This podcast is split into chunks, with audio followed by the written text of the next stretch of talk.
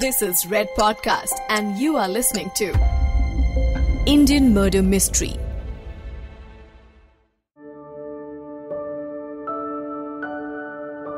मध्य प्रदेश के एक छोटे से शहर से आए गीता और महेश पंद्रह साल की शादी और पाँच साल तक इलाज करवाने के बाद 2012 में उन्हें जुड़वा बेटियाँ हुई और उनका अधूरा परिवार पूरा हो गया महेश दिल्ली के पास गुरुग्राम के सेक्टर 15 में अपना चाय का ठेला लगाया करता था। आमदनी कम थी लेकिन घर में खुशियों की दो दो चाबियाँ थी।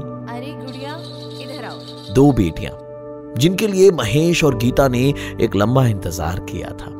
दोनों बहनों की आपस में सिर्फ़ शक्ल मिलती थी और आदतें आदतें बिल्कुल अलग ही थी। मानो एक पूरब थी तो एक पश्चिम। बड़ी जितनी शर्मीली और छोटी, उतनी ही ज़्यादा बातुनी महेश कहा करता था कि उसकी छोटी बेटी ना बहुत तेज है। शैतानी में तो उसका कोई मुकाबला ही नहीं।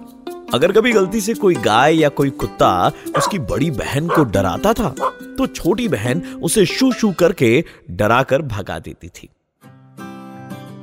बड़ी बड़ी आँखों से देखती तो बहुत सुंदर लगती थी।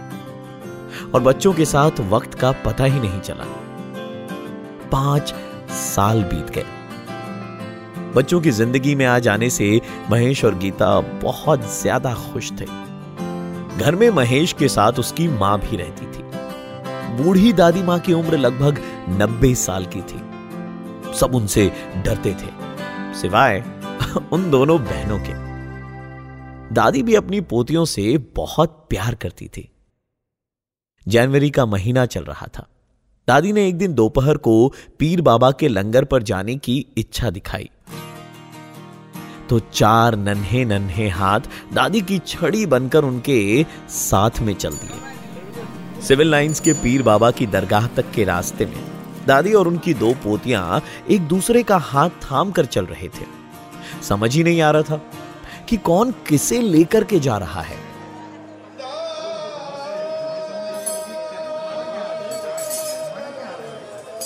दरगाह में उन तीनों ने लंगर खाया और वापस घर की तरफ़ चलने लगे। तभी उन जुड़वा बच्चियों में से जो लड़की छोटी थी, उसने कहा कि उसे बाथरूम जाना है। वो सड़क के दूसरी तरफ़ बने बाथरूम की तरफ़ चली गई।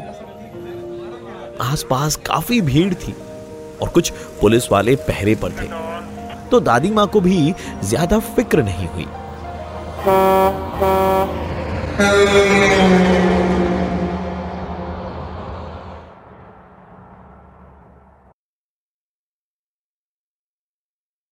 दादी और उनकी दूसरी पोती सड़क के इस पार खड़े थे। दूसरी तरफ़ देख रहे थे। लेकिन वो छोटी लड़की कभी वापस नहीं आई। शी नेवर केम बैक बीस दिन बाद उस छोटी बच्ची की बॉडी एक नाले में मिली।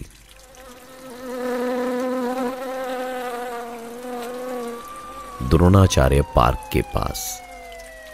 पीर बाबा की दरगाह से सिर्फ़ एक किलोमीटर दूर।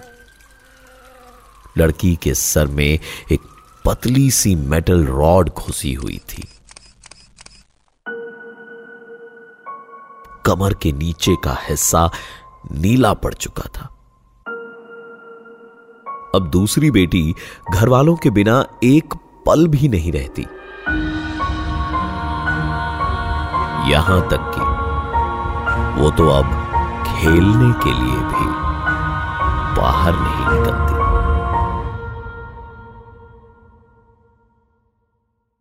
इंडियन मर्डर मिस्ट्री में मैं आपको सुनाने जा रहा हूँ। एक ऐसे सीरियल किलर की कहानी जिसने कई शहर बदले, कई ठिकाने बदले, लेकिन वो जहाँ कहीं भी गया, उसके अंदर का शैतान नहीं बदला। ये केस सुनाना मेरे लिए मुश्किल है, और शायद आपके लिए भी इसे सुनना आसान नहीं होगा। लेकिन आइए जानते हैं कि इस दुनिया में कैसे कैसे लोग साँसें ले रहे हैं। Let's hear the story of this merciless murderer this coward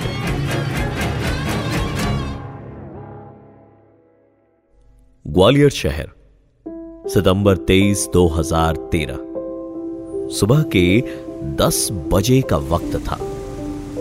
एक दिहाड़ी मजदूर की पाँच साल की बेटी, अपनी दस साल की बहन के साथ घर से निकली। वो दोनों हनुमान टेकरी जा रहे थे। वहाँ अचलेश्वर मंदिर के पास हर हफ़्ते कम्युनिटी किचन में खाना मिलता था। दोपहर तक वो लड़की लापता हो चुकी थी। लड़की की माँ ने दोपहर के बाद एफआईआर दर्ज कराई। कंपो पुलिस स्टेशन से एक टीम रवाना हुई। लड़की की माँ ने कहा था कि एक साल पहले उसकी लड़ाई एक औरत से हुई थी और उसे शक है कि उसी औरत ने उसकी बच्ची को अगवाह किया है। लड़की की बहन ने बताया कि उस औरत को उसने मंदिर के पास देखा भी था। पुलिस ने उस औरत के घर पर रेड मारी। और काफ़ी पूछताछ की। मगर उस लड़की का कोई पता नहीं चला। उस लड़की का बाप जेल में था। बाप को जब बेटी के अगवा होने की खबर मिली तो उसने भी कई लोगों का नाम लिया, जो उससे बदला लेने के लिए उसकी बेटी को अगवाह कर सकते थे। लड़की की माँ ने भी कई और नाम लिए। लेकिन हर बार पुलिस इन्वेस्टिगेशन को एक डेड एंड ही मिला। यह सिलसिला दो सालों तक चलता रहा। उस पाँच साल की बच्ची के डिस्क्रिप्शन को अखबार में भी छापा गया। मिसिंग पर्सन के कॉलम में लिखा हुआ था, fair complexion, round face white kurta pajama. Hindi speaking five year old girl missing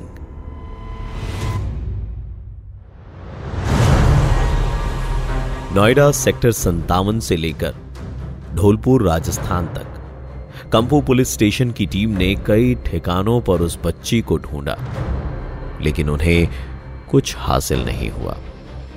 उस परिवार को पूरा विश्वास था। कि उनकी बेटी ज़िंदा है और उसे किसी ने किडनैप किया है।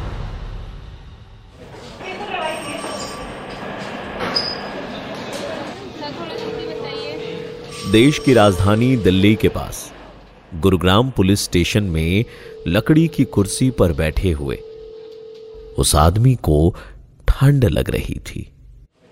है है साहब साहब साहब, सुनो ना। अरे कम्बल दीजिए ना, ठंड लग रहा है। भाई बारात में आया है गे इब तो सर्दी ठीक से शुरू भी ना हुई है। हैं? तो नवंबर में कहाँ पर है? दिसंबर में तो भाई तो हीटर चालू करवागा मानने का? अरे नहीं साहब गर्मी तो असल में हमें और है चीज़ से आता है। उसका इंतज़ाम हो नहीं सकता इधर। यहाँ तो तने लट बज सके हैं। उस पर गर्मी आ जा तो बता दे। दिमाग खराब कर रहे हैं यहाँ। रेडा करे। कंबल दिए रे दमाद को। वो आदमी कुछ ऐसा बताने वाला था, जो वहाँ स्टेशन में मौजूद किसी पुलिस वाले ने अपने ख्वाब में भी नहीं सोचा था। जिस कातिल के बारे में हम बात कर रहे हैं, वो असल में एक बुजदिल और बहुत ही घिनौना इंसान था, जो छोटी छोटी बच्चियों को अपना टारगेट बना रहा था। आखिर गुरुग्राम के पुलिस स्टेशन में कस्टडी में बंद वो इंसान। पुलिस को क्या बताने वाला था? सुनिए आगे की कहानी अगले एपिसोड में। इंडियन मर्डर मिस्ट्री में हमारी कोशिश रहती है कि हम हमेशा आप तक ऐसे केसेस लेकर आए।